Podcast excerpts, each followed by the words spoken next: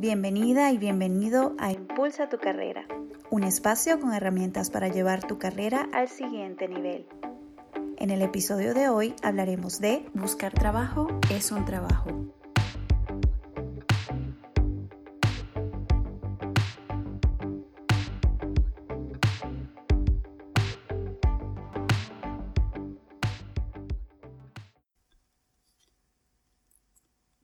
Bienvenidos a un nuevo episodio. El día de hoy les estaré hablando sobre lo que significa buscar un trabajo. Como lo dice el título, buscar trabajo es un trabajo, a diferencia de lo que muchas personas quizás por suerte no han enfrentado el hecho de buscar trabajo, bien sea porque nos han despedido de nuestro trabajo anterior o porque queremos buscar nuevas oportunidades, es algo que no ocurre de la noche a la mañana desde mi experiencia y perspectiva, es un proceso, es un trabajo y por ende requiere dedicación, constancia y disciplina. El día de hoy te voy a compartir algunos tips o recomendaciones que me han funcionado al momento de buscar trabajo.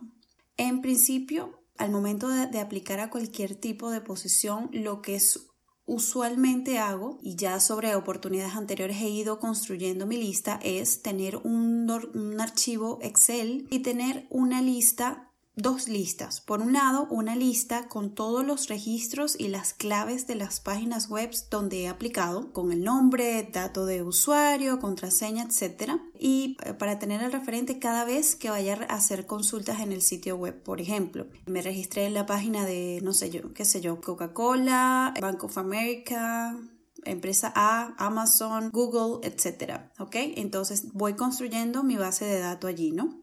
Y luego entonces, dependiendo de, lo, de la forma en que yo me planifique o en la que tú te planifiques, eh, digamos que cada tres días consulto a ver si hay nuevas oportunidades, si han salido nuevas oportunidades. Entonces me guío principalmente por mi lista. Voy primero voy por Coca-Cola, luego voy por Google, etcétera, ¿no? Y voy siguiendo, digamos, ese, ese mismo esquema para que no se me escape ninguna empresa. Y a medida que voy buscando, quizás veo eh, si me encontré con una oportunidad en alguna otra empresa, la incluyo en esa base de datos. Entonces es como la manera de, de ir revisando, va a ser mi chequeo revisión cada dos o tres días. Hay personas que lo hacen semanalmente. Yo personalmente he aplicado dos estrategias, digamos. En una oportunidad lo hacía diario, lo cual no recomiendo porque también te puede generar un poco de ansiedad, ¿no?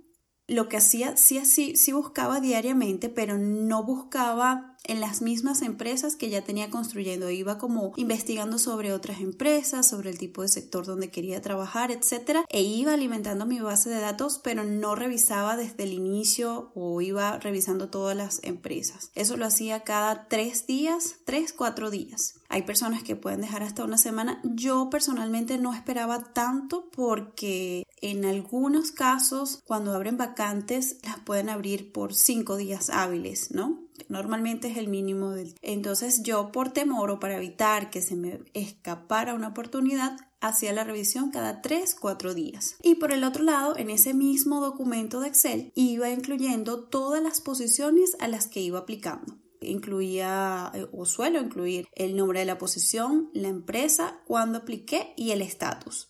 De manera que si recibía o al momento de recibir o avanzar en el proceso, iba llevando como una bitácora, ¿no? Y si recibía notificación de rechazo, que no pasaba el, filtro inicial, pues ya lo ponía allí y ya, ya consideraba la oportunidad, digamos, como descartada. Esto es importante desde mi punto de vista porque muchas veces nos podemos encontrar una misma oferta de empleo de la misma empresa en varios portales de empleo. Lo recomendable es siempre buscar aplicar directamente en la página web de la empresa. Si no es posible, porque a través de la página web de la empresa no tienen una página directa, un espacio directo para, postulación normalmente, pues pueden utilizar LinkedIn, o en el caso de España, que es donde vivo actualmente, InfoJobs es como la plataforma principal. Entonces, a veces te puedes encontrar, por ejemplo, la vacante publicada en InfoJobs y luego está en LinkedIn. Entonces, ¿qué hago, ¿qué hago yo? ¿Qué he hecho yo siempre? Veo la oportunidad, me voy directamente a la página web de la empresa. Si está allí, aplico allí directamente. Si no está allí, tomo la decisión o me decido por una de las dos, pero no aplico a las dos. Porque esto No está escrito, no necesariamente es así, pero si está en los dos sitios es porque están tratando de reclutar o atraer la mayor cantidad de candidatos posibles. Y una doble aplicación representa un doble trabajo para el reclutador, ¿no? Entonces digamos que mi granito de arena al momento de aplicar es simplemente decidir y hacerlo por uno de los dos sitios. Porque además garantizo, o como digo, pongo mi granito de arena para evitar que tenga aplicaciones duplicadas de la misma persona y que genere un, doble trabajo y que quizás ese doble trabajo pueda generar que no terminen revisando todas las postulaciones. Entonces, siempre, siempre opto por esa opción, ¿no? Luego, una vez que tengo esos dos, esas dos listas eh, en Excel para llevar por un lado el registro de las empresas, eh, crear mi base de datos, porque eso es una base de datos, y crear luego el registro de las ofertas aplicadas. Y luego mi otra recomendación, ya específicamente al momento de aplicar a una vacante, a una oportunidad, las recomendaciones que puedo darte son las siguientes, o es la siguiente, básicamente es una. Si no cumples con el 100% del perfil, haz una revisión detallada de la vacante y utiliza la regla del semáforo para determinar qué tanto puedes, qué tanto puedes llegarle al perfil, ¿no? ¿Qué, ¿Qué, te hace falta o cuál es esa diferencia real o ese gap que tienes entre tus habilidades actuales y las requeridas por el puesto. La estrategia o la regla del semáforo consiste en asignar un color, el color verde, amarillo, rojo. El verde se refiere a las habilidades o, la experiencia que posees, es decir, que es un check porque lo tienes listo. Luego en amarillo serían aquellas habilidades, sobre aquellas habilidades que tienes cierto conocimiento. No tienes muchísima experiencia, no eres experto, pero tienes algo de conocimiento. Y por, último, rojo, asignarías aquellas habilidades sobre las que no tienes ningún tipo de experiencia ni conocimiento. Y sobre esto mi recomendación es para tomar en cuenta si vale la pena aplicarlo. Ojo, esto es una recomendación únicamente, ¿no?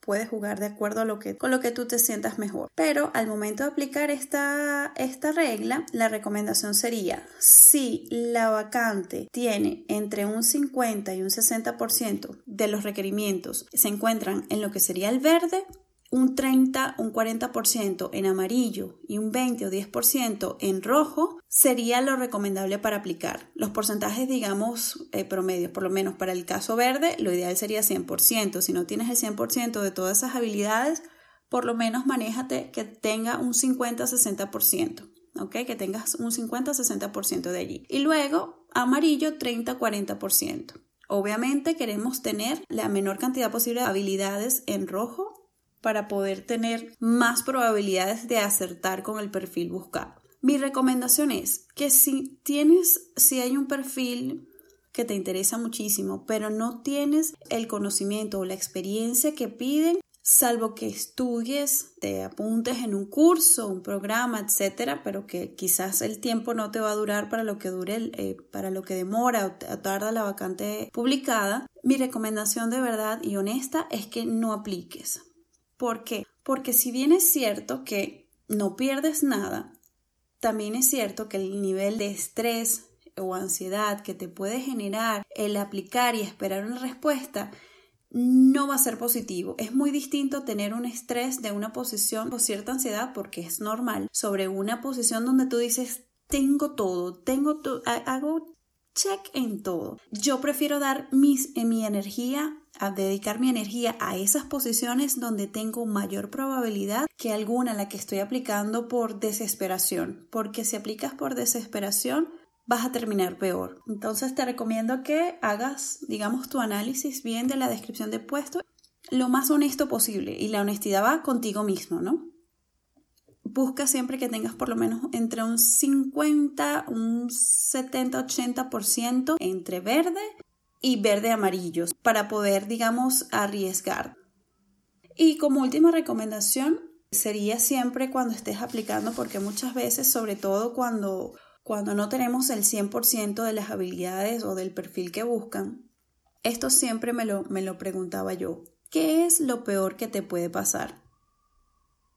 Que no les llame la atención tu perfil o que hayan otros que se ajusten más a lo que estén buscando. Pero esto no quiere decir que tu CV y tu experiencia no sirvan para nada. Sácate eso de la cabeza. Tú eres suficiente, tus conocimientos son suficientes, tu experiencia es suficiente y es valiosa. Y recuerda que estamos en un mundo globalizado y que además en situaciones como la que vivimos en estos momentos con el coronavirus, digamos que la tasa de desempleo puede estar elevada. Y hay cientos de personas como tú y como yo buscando su oportunidad. Lo importante aquí es que lo estás intentando y tu conciencia quedará tranquila. Te evitas a futuro pensar qué hubiese pasado si hubiese aplicado esa posición, me hubiesen llamado o no. No hay nada peor que tener eso en la cabeza. Lo mejor es tener la conciencia tranquila. Y por el otro lado, la otra pregunta que me hago, ¿qué es lo mejor que te puede pasar? Pues que te llamen, que pases el proceso de selección y te contraten. En ambos casos, gana el simple hecho de haberlo intentado. Así que no te desanimes, buscar un trabajo no es soplar y hacer botellas, requiere constancia, disciplina y sobre todo mente positiva. Un abrazo. Muchas gracias por escuchar este episodio. Espero que haya sido de gran utilidad para ti. Recuerda unirte a las comunidades en Instagram de arroba skills para continuar aprendiendo sobre habilidades blandas y arroba impulsa tu carrera para estar al día con la publicación de los nuevos episodios. También recuerda que puedes dejarme tus sugerencias de temas a conversar completando la encuesta que se encuentra en el link en la bio de ambas cuentas de Instagram. Un abrazo y hasta la próxima.